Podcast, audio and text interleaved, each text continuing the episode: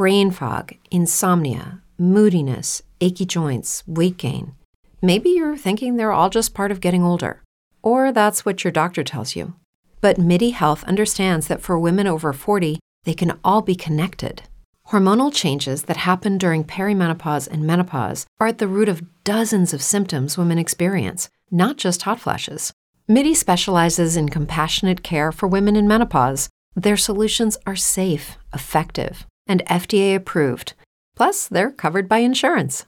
A convenient telehealth visit with a MIDI clinician can be your first step to getting personalized care. They'll tailor a treatment plan for your symptoms and health history so you can get back to feeling great. 91% of MIDI patients get relief from symptoms within just two months. When your body changes, your care should too. Book your virtual visit today at joinmidi.com. That's joinmidi.com. Ciao a tutti e bentornati a Pillole di Storia. Bentornati alla nostra serie sui Balcani, che se avete notato sta vivendo attraverso la Seconda Guerra Mondiale. Abbiamo iniziato raccontando la storia dei Balcani nel corso dell'Ottocento, quindi tutte le varie guerre di liberazione, che potrebbero essere definite, diciamo, la prima parte di questa serie. Le trovate ovviamente in descrizione nella playlist. Abbiamo proseguito attraverso le guerre balcaniche, la guerra tra la Grecia e la Turchia, la prima guerra mondiale, che può essere considerata, diciamo, la seconda parte di questa serie. E adesso siamo nella terza, quella dedicata alla seconda guerra mondiale e a come tutti i vari stati balcanici vissero il grande conflitto e soprattutto che sconquassi creò dal punto di vista politico, anche per meglio comprendere poi la guerra fredda, che sarà invece il momento in cui gli stati balcanici saranno schierati da una parte, la maggior parte, dalla parte dell'Unione Sovietica o dall'altra. Questa nostra carrellata, e poi ci sarà ovviamente una quarta parte che invece vivrà, una quarta parte sul, sulla guerra fredda e una quinta che sarà invece ai giorni nostri, vedremo come farla. Ad ogni modo, nella puntata di oggi ci concentreremo sulla Romania, che diciamo sancisce una netta differenza rispetto alle ultime due puntate, perché sia la Grecia che l'Albania, dopo tutto, avevano avuto un destino relativamente simile, occupati dalle forze dell'asse, eh, con una lunga guerra partigiana che poi era in parte evoluta in una guerra civile, in parte in Albania, in maniera maggiore in Grecia, ma una storia decisamente simile. La Romania invece ha una storia completamente diversa, perché come sapete iniziò la guerra da neutrale, la proseguì alleata dell'asse, poi si cambiò, come, come fece l'Italia, schierandosi invece dalla parte eh, degli alleati, dell'Unione Sovietica, insomma una storia molto diversa, ma non per questo meno interessante, che come vedremo riserverà tante tante sorprese. Sul cammino della Romania dall'essere una monarchia, attraverso addirittura un cambio di sovrano, a diventare quasi una dittatura, fino a diventare uno Stato comunista. Questa è la storia della Romania tra le due guerre e subito dopo.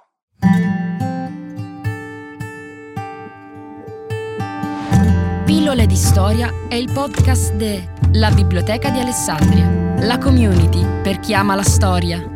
Condotto da Gioele Sasso, produzione e sound design a cura di Matteo D'Alessandro.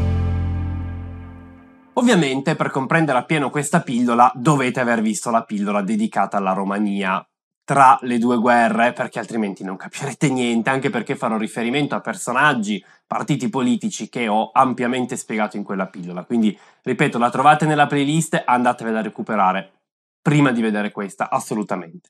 Ad ogni modo, la Romania entra nella seconda guerra mondiale come una monarchia, o meglio quasi una monarchia dittatura, perché il sovrano, che era Carol II, che addirittura aveva prima abbandonato il paese perché eliminato dalla linea di successione a causa del suo matrimonio con Magda Lupescu, non ben voluta dal padre, per poi rientrare soppiantando il suo stesso figlio, il re, il re Michele, Addirittura Carol col tempo aveva instaurato praticamente una specie di dittatura reale in cui il vero potere, pur essendo mediato attraverso un Parlamento, risiedeva proprio nel sovrano stesso, cosa che gli aveva dato il potere ma dall'altra parte non aveva posto fine alla divisione politica che in quel momento c'era in Romania.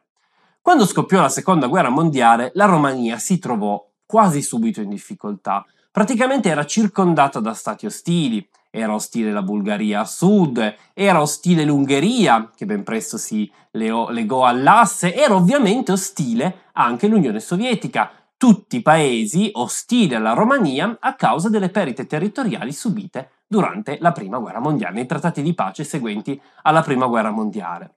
Ad ogni modo, almeno inizialmente, la, la Romania rimase strettamente legata alle forze eh, degli, degli alleati, quello che all'epoca esisteva, quindi l'Inghilterra e in particolare la Francia, i quali promossero una eh, diciamo protezione sulla Romania, evitando in questo modo qualunque attacco da parte di altre forze straniere. Come tutti sapete, però, questa protezione non durò moltissimo e quando dopo la campagna di Francia i tedeschi riuscirono a costringere i francesi alla resa, con l'Inghilterra che si trovò improvvisamente a essere assediata, impegnata ad evitare di essere invasa dal, dai tedeschi o di perdere le colonie in Africa a causa degli italiani, la Romania ci si rese ben presto conto che non aveva più alcuna protezione. E per questo provò a cercare una nuova alleanza e una nuova protezione nelle mani della Germania nazista, cercando di far rivivere quell'alleanza del XIX secolo, fine XIX secolo, 1883, che aveva proprio legato la Romania alla Germania. C'era un problema. La Germania degli alleati li aveva già, come l'Ungheria, ma soprattutto la Germania aveva fatto un accordo con l'Unione Sovietica che anche se molto sottobanco, anche se di nascosto, aveva promesso di accettare che l'Unione Sovietica rioccupasse la Bessarabia, cioè grosso modo l'attuale Moldavia, strappandola proprio alla Romania. E quindi, pur cercando una sponda in Germania, il destino della Romania in quel momento era già praticamente scritto. I primi a incominciare il 26 giugno del 1940 furono i sovietici, che mandarono un durissimo ultimatum alla Romania chiedendole espressamente che si ritirasse completamente dalla Bessarabia, che si ritirasse dalla Bucovina del nord, dal territorio nord della Bucovina, lo vedete qui a fianco nelle cartine, e che lo facesse nel più breve tempo possibile. Il, la richiesta eh, faceva rimando al fatto che la popolazione di questi luoghi era a maggioranza ucraina, che l'occupazione rumena ovviamente non aveva alcun diritto di esistere, cose che se per la Bucovina in effetti erano vere, la maggioranza della popolazione della Bucovina del nord era ucraina, non erano così vere per la Bessarabia, che seppur in effetti la maggior parte della popolazione si riferisse a sé come Moldava, aveva dei legami molto più stretti con la popolazione rumena, a cominciare dalla lingua, piuttosto che con quella ucraina. Ma come si sa, in politica vale molto spesso la legge del più forte piuttosto che la legge della giustizia. E in effetti quel territorio era stato russo per molti anni. Ad ogni modo, inizialmente la Romania pensò di resistere, cercò di trattare con i sovietici, che però ricalcarono il fatto che quello era un ultimatum. Il giorno successivo, il 27, gli diedero 24 ore per rispondere, altrimenti ci sarebbe stata l'invasione. Cercarono la sponda nella Germania, che però si limitò a protestare con l'Unione Sovietica dicendo che negli accordi della Bucovina non si era mai parlato, ma sicuramente la Germania, che aveva appena finito la campagna di Francia, non aveva nessuna intenzione di impegnarsi sul fronte orientale.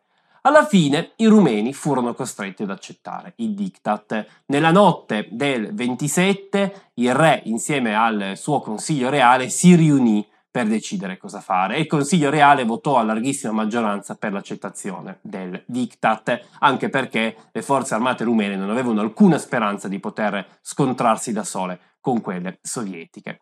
Il risultato fu che il 28 di giugno, mentre le forze rumene si ritiravano verso sud mostrando peraltro dal punto di vista della propaganda interna, utilizzando proprio la parola ritiro piuttosto che cessione, quasi come se fosse una cosa temporanea, un qualcosa di militare che però sarebbe potuto essere recuperato, mentre le forze rumene si ritiravano, le forze dell'Unione Sovietica avanzavano occupando appunto la Bessarabia e la Bucovina del nord.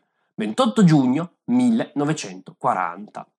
Purtroppo però non era finita, perché due giorni dopo la Germania invitò la Romania a trattare anche con l'Ungheria. La questione era ovvia, la Transilvania, la Transilvania che era stata occupata dopo la fine della prima guerra mondiale. Ma quando il primo di luglio le due nazioni si sedettero al tavolo per negoziare, le richieste ungheresi furono pesantissime. chiesero praticamente tutta la Transilvania, quella occupata, quella abitata principalmente da ungheresi, quella abitata principalmente da rumeni, chiesero che tutta la Transilvania tornasse all'Ungheria, con un passaggio di popolazione di quasi 4 milioni di persone e 69 mila chilometri quadrati, un territorio assolutamente enorme. La Romania ovviamente rifiutò, ma la sua situazione iniziò a diventare sempre più precaria, anche perché se da una parte sembrava che comunque la Germania non fosse interessata a una lotta tra due nazioni potenzialmente alleate, dall'altra parte era ben chiaro che nel caso gli ungheresi avessero dichiarato guerra, nessuno sarebbe intervenuto per fermarla. A questo punto i rumeni, continuando a dichiararsi interessati a un accordo, anche se almeno inizialmente avrebbero preferito uno scambio di popolazioni piuttosto che una cessione territoriale, a questo punto i rumeni si rivolsero direttamente agli italiani, i quali mediarono con la Germania e il 30 agosto del 1940 crearono, fecero un vero e proprio arbitrato. Cos'è un arbitrato? Beh, un arbitrato è un accordo diplomatico in cui due nazioni, in questo, o più nazioni ovviamente, però in questo caso due, l'Ungheria e la Romania, lasciano che a decidere di un accordo che loro non riescono a raggiungere insieme siano una o più nazioni terze. È un concetto che in effetti eh, succede molto spesso e che oggi viene in parte eh, ricoperto dalle Nazioni Unite. Ad ogni modo, l'arbitrato che si tenne al Palazzo del Belvedere a Vienna il 30 agosto del 1940, con l'Italia e la Germania a decidere, fu un arbitrato, il cosiddetto secondo arbitrato di Vienna, il primo aveva riassegnato territori slovacchi all'Ungheria, fu un arbitrato che concesse in effetti una gran parte della Transilvania all'Ungheria le richieste vennero ridotte, circa 2 milioni di persone cambiarono, eh, cambiarono stato di appartenenza, il territorio occupato fu poco più della metà di quello richiesto, ma in effetti una grossa fetta del territorio rumeno fino a quel momento tornò a far parte dell'Ungheria. Lo vedete anche questo sulla cartina qui a fianco. Ovviamente tutte queste sconfitte sul piano diplomatico non potevano che riverberare anche sulla politica interna, dove i partiti estremisti, soprattutto i partiti estremisti di destra, le guardie di ferro in testa, iniziarono a strepitare per questi accordi e soprattutto in un monarca debole, lo stesso monarca che fino a quel momento li aveva repressi, videro la possibilità di tornare al potere. Il governo che si formò il 4 luglio del 1940, pur non essendo ancora formalmente di estrema destra, aveva per la prima volta, dalla loro messa al bando, la presenza di un ministro, che era Oria Sima, che era il capo delle Guardie di Ferro, appunto ministro delle Guardie di Ferro. Ma la situazione evolvette molto rapidamente. Il governo successivo infatti venne assegnato ad un militare, il generale Antonescu, il quale, pur non facendo parte delle Guardie di Ferro, si accordò proprio con Sima per unire dei rispettivi partiti, per così dire, in un fronte nazionale legionario, il quale avrebbe governato e controllato a tutti gli effetti il governo. Cinque giorni dopo l'arbitrato, il 4 settembre 1940, Antonescu chiese, anzi obbligò espressamente il re Carol ad, ab- ad abdicare, costringendolo a lasciare il trono al figlio Michele, che intanto aveva raggiunto la maggiore età, 19 anni, e a lasciare il paese in esilio insieme alla moglie Magda Lupescu. L'obiettivo di Antonescu era molto semplice, creare a tutti gli effetti una dittatura che avrebbe potuto controllare il paese e allo stesso tempo far accettare l'alleanza con la Germania e avere un sovrano molto più manovrabile, come si pensava potesse essere un giovane sovrano di appena 19 anni. La coabitazione tra Antonescu e Sima, quindi tra queste forze di destra che facevano capo ad Antonescu e all'esercito e le forze che invece facevano capo alla Guardia di Ferro, ovviamente portò il paese in una situazione di dittatura feroce, con le guardie di ferro che peggiorarono ulteriormente le condizioni di vita per gli ebrei, che vennero sottoposti a continui pogrom, attacchi, massacri nei mesi successivi, con in effetti anche il governo di Antonescu che partecipò facendo delle leggi liberticide sia contro gli altri partiti, ma ancora di più proprio con gli ebrei, seppur molti facciano notare come Antonescu di per sé non avesse nulla contro gli ebrei, ma il sentimento popolare era appunto antisemita. Questa coabitazione durerà però pochissimo, perché ovviamente Antonescu mal sopportava le bande della Guardia di Ferro, mal sopportava questa coabitazione al potere, fino a quando nel gennaio del 1941 le Guardie di Ferro tentarono un colpo di Stato, un colpo di Stato che durò pochissimo perché venne sedato in pochissime ore e che permise ad Antonescu di mettere nuovamente il partito fuori legge, costringerne i capi, tra cui Sima, a fuggire in Germania e gli permise di sciogliere questo fronte legionario e di prendere formalmente il potere nel paese. Come primo ministro di nome, dittatore di fatto e protettore proprio del sovrano. A questo punto Antonescu poté legare anche i destini militari della Romania alla Germania e lo fece ovviamente a partire dall'operazione Barbarossa. La Romania e le sue forze armate furono al fianco della Germania fin dall'inizio delle operazioni contro l'Unione Sovietica e non poteva essere diversamente anche perché la Germania aveva ovviamente promesso alla Romania, quale compensazione della perdita della Transilvania, non solo la Bessarabia, ma anche il territorio oltre il territorio ucraino fino appunto alla città di Odessa, quale appunto compensazione per la Transilvania persa. Le forze armate rumene parteciparono a tutta la guerra sul fronte meridionale, all'invasione della Bessarabia che venne appunto riannessa, all'occupazione di Odessa, le operazioni in Crimea nel corso del 1941 e poi nel corso del 1942 alla ripresa delle operazioni fino alla battaglia di Stalingrado. A Stalingrado le forze rumene, esattamente come quelle tedesche, vennero praticamente annientate nel corso dell'operazione Urano e le armate rumene furono costrette a lentamente arretrare, più o meno lentamente, se volete approfondire andate a guardare la serie sulla seconda guerra mondiale, ad arretrare, ad arretrare combattendo anche perché le forze armate sovietiche, dopo la vittoria del, dell'operazione, dell'operazione Zitadelle, quindi l'aver impedito il contrattacco tedesco, progressivamente iniziarono a spingere a nord, ma inizialmente proprio verso sud, spingendosi verso l'Ucraina occidentale e poi progressivamente entrando anche in Bessarabia. Gli anni della seconda guerra mondiale non furono facili per i rumeni. Innanzitutto perché una gran quantità di rumeni venne arruolata nelle forze armate, che a un certo punto toccarono quasi i 2 milioni di uomini, e alla fine della guerra c'erano circa un milione e mezzo di uomini in armi, quindi immaginate quanto spostamento di popolazione. I rumeni furono tra tutte le nazioni alleate della Germania, quella appunto dopo la Germania a inviare più truppe sul fronte orientale, quindi Immaginate quale potesse essere stato lo sforzo anche demografico. Le cose però non andavano bene neanche in Romania, anche perché la Romania fu sottoposta ad una serie, da 1943, ad una serie di pesantissimi bombardamenti che colpivano Bucarest, la capitale, le principali installazioni militari, molte delle quali peraltro usate anche dai tedeschi, le installazioni ferroviarie, anche perché le ferrovie servivano per portare rifornimenti alle truppe in Oriente, ma soprattutto, ed era questo l'obiettivo principale, a colpire i pozzi petroliferi di Ploiesti. Questi pozzi petroliferi erano da una parte la fortuna della Romania, dall'altra la sua grande sfortuna, perché fin dall'inizio, se i tedeschi si erano interessati alla Romania, era soprattutto per questi pozzi, che erano i principali pozzi petroliferi in Europa all'epoca, ovviamente senza contare quelli sovietici, e che quindi erano diventati un obiettivo strategico proprio per la Germania e per questo un obiettivo strategico anche per gli alleati che condussero lunghe campagne di bombardamenti proprio per renderli inoffensivi e ridurre così l'apporto di carburante verso eh, le armate del Terzo Reich. Pensate che quando poi la eh, Romania cambiò lato, si schierò dal lato dei sovietici, quei bombardamenti ripresero, ma ripresero fatti questa volta dai tedeschi, ovviamente con meno mezzi, anche perché eravamo nel 1944 e l'aviazione tedesca, la Luftwaffe, non aveva più i mezzi per attuare campagne in grande stile, ma ripresero nuovamente i bombardamenti, segno di quanto fossero in effetti importanti.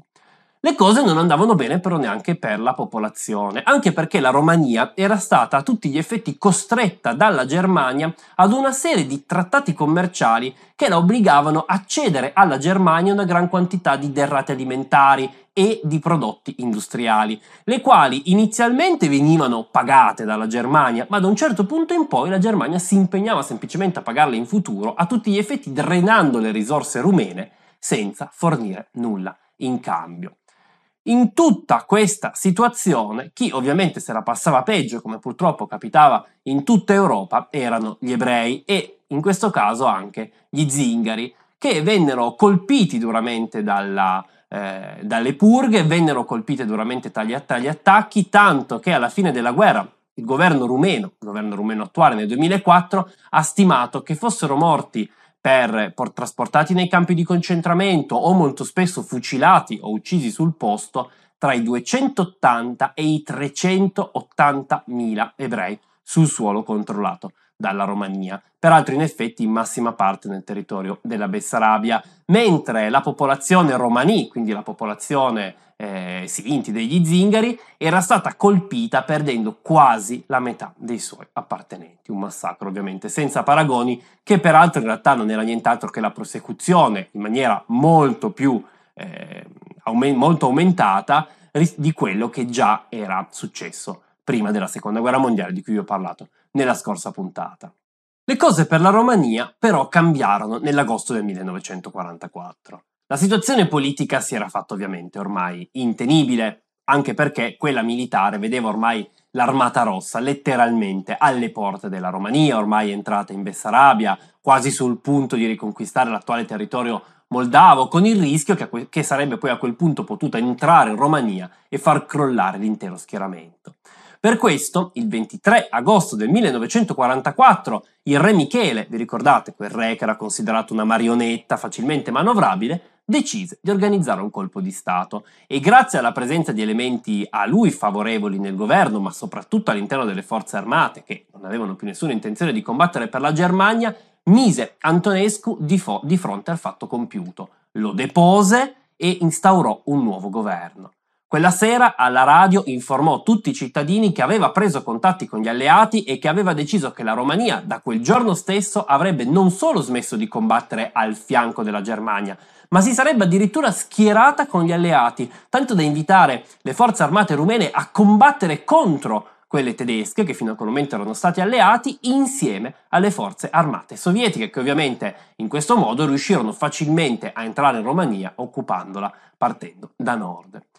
Questo proclama venne in effetti seguito dalla maggior parte delle forze armate, che improvvisamente si trovarono a combattere contro quelli che erano gli ex alleati tedeschi. In effetti i tedeschi provarono a riconquistare Bu- Bucarest con l'idea di instaurarvi un governo fantoccio, ma le forze armate rumene riuscirono a resistere all'attacco, a mantenere il controllo del territorio fino a quando i sovietici, circa un mese dopo, non entrarono a loro volta in città, sostenendo in questo modo lo sforzo rumeno. L'armistizio siglato a Mosca il 12 settembre del 1944 rendeva la Romania uno stato belligerante con gli alleati, in particolare proprio con i sovietici che però ricevevano la possibilità di controllare il territorio rumeno e di instaurarvi un governo a loro favorevole, mantenendo però il sovrano al suo posto. Le forze armate rumene in effetti faranno il resto della guerra a fianco proprio di quelle sovietiche, parteciperanno alla riconquista della Transilvania, entreranno in Ungheria, arriveranno fino a combattere addirittura a Praga e parteciperanno a tutti gli effetti alla riconquista dell'Europa orientale al fianco delle forze sovietiche. Al momento della pace a tutti gli effetti la Romania venne trattata come un paese sconfitto e proprio per questo fu costretta a cedere una parte dei suoi territori. Innanzitutto riottenne la Transilvania e si riconobbe assolutamente nullo il secondo arbitrato di Vienna con la restituzione da parte dell'Ungheria, che era a sua volta un paese sconfitto, di tutti i territori occupati in quell'arbitrato. Tutti i territori che invece la Romania aveva dovuto cedere all'Unione Sovietica, cioè la Bessarabia, allo, e la Bucovina del Nord rimasero proprio all'Unione Sovietica, che sancì con il trattato di pace la loro completa occupazione. Tanto che oggi la parte di Bessarabia costituisce a tutti gli effetti la eh, Repubblica Moldava.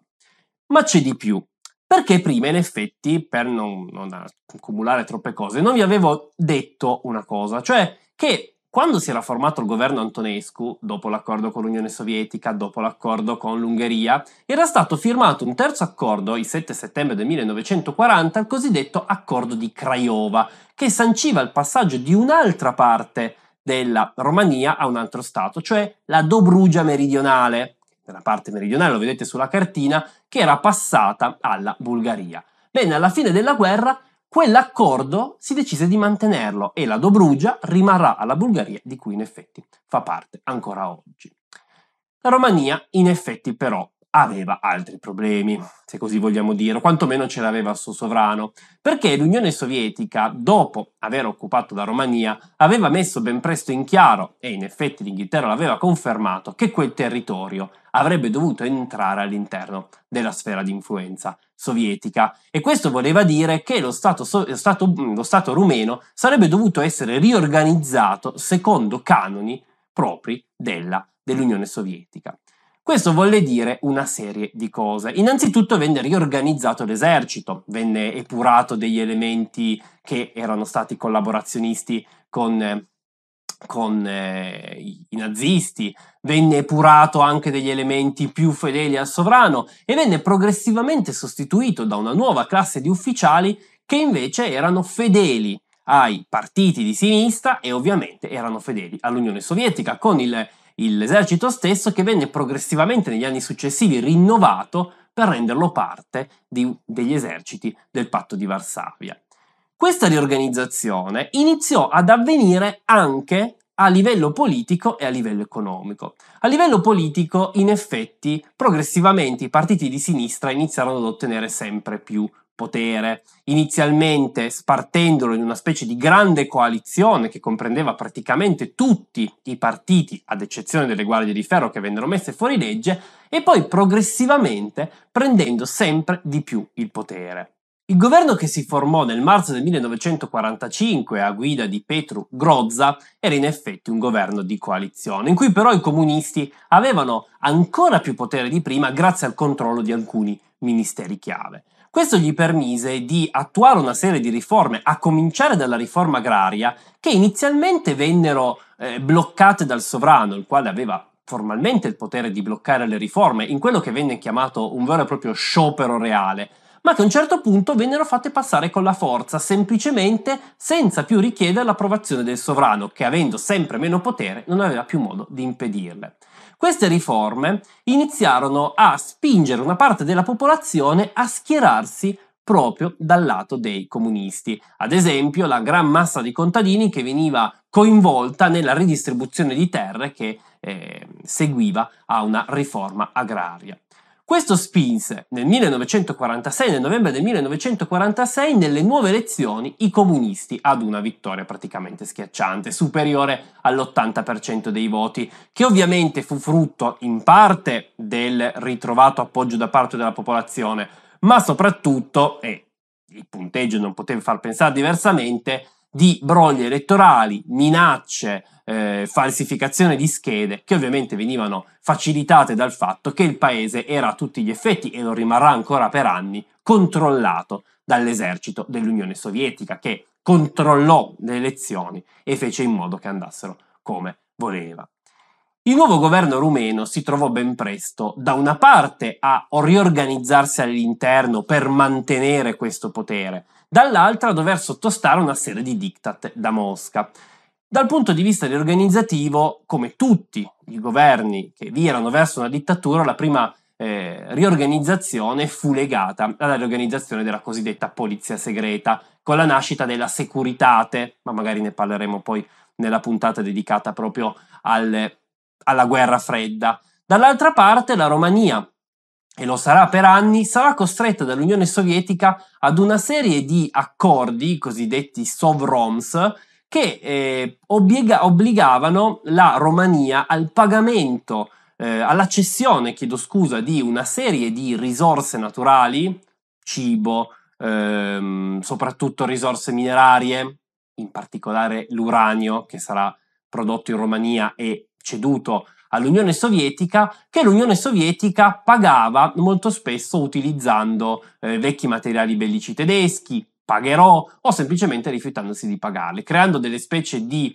ehm, società di esportazione verso l'Unione Sovietica che non fecero nient'altro che peggiorare la situazione economica della Romania, ma soprattutto aumentare ulteriormente il suo debito, perché ovviamente quelle risorse dovevano essere estratte, ma se poi non venivano pagate erano semplicemente debito. A pagare il prezzo, oltre che la popolazione rumena, fu anche e soprattutto la popolazione rumena di origine tedesca, quei famosi sassoni di Transilvania, di cui vi ho già parlato in più puntate, i quali addirittura alla fine del 1944, in seguito all'occupazione eh, sovietica vennero addirittura deportati verso la, eh, l'Unione Sovietica stessa, eh, con la morte di molti di loro, e fu solo l'intervento del sovrano e del governo rumeno che chiesero il loro ritorno che fu permesso loro di tornare, anche se molti poi fuggirono verso il blocco occidentale.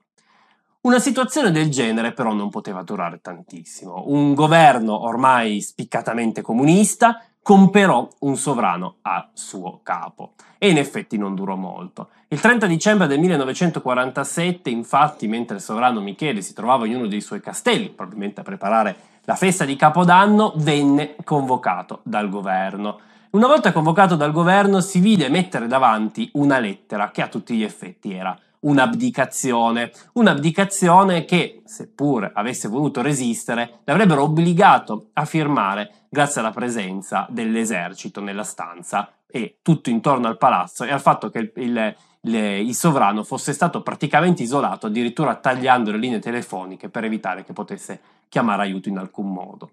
Una volta firmata l'abdicazione, il re Michele e la sua famiglia vennero imbarcati e spediti in Occidente, mentre nei mesi successivi la Romania divenne a tutti gli effetti una repubblica popolare, con la nuova Costituzione firmata nell'aprile del 48. Quale sarà da questo momento in poi il destino della Romania lo vedremo nella prossima puntata, ma immagino che molti di voi lo sappiano, ci saranno dissapori dal punto di vista politico, ci sarà la dittatura di Ceausescu, insomma sarà una storia complicata, ne parleremo nella prossima puntata dedicata alla Romania.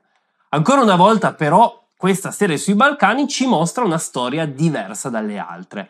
Anche qua forse un pochettino rimanda a quella italiana e fa pensare a cosa potrebbe essere successo se in Italia, vi ricordate già ne avevamo parlato nella Grecia ma qua è un po' diverso, se in Italia il sovrano italiano avesse agito come ha agito qua Michele, con una presa di potere ben più salda, eh, guidando l'esercito o quantomeno ordinando all'esercito di resistere ai tedeschi, chissà se in Italia sarebbe potuto successo, succedere, sarebbe potuto succedere la stessa cosa. Certo, dal punto di vista eh, geografico l'Italia non era facile da controinvadere da parte degli alleati, così come la Romania lo è stata per i sovietici, ma chissà, è bello anche pensarci.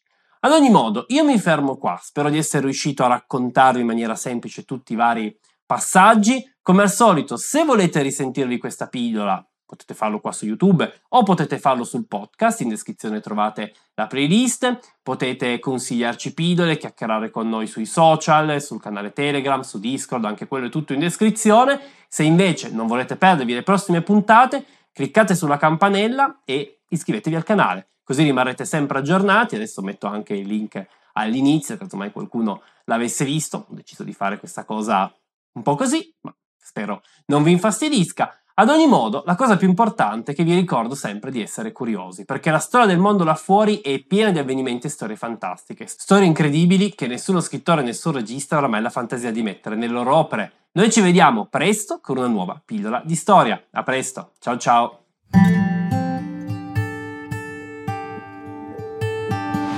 Pillole di Storia è il podcast de La Biblioteca di Alessandria, la community per chi ama la storia. Condotto da Gioele Sasso, produzione e sound design a cura di Matteo D'Alessandro.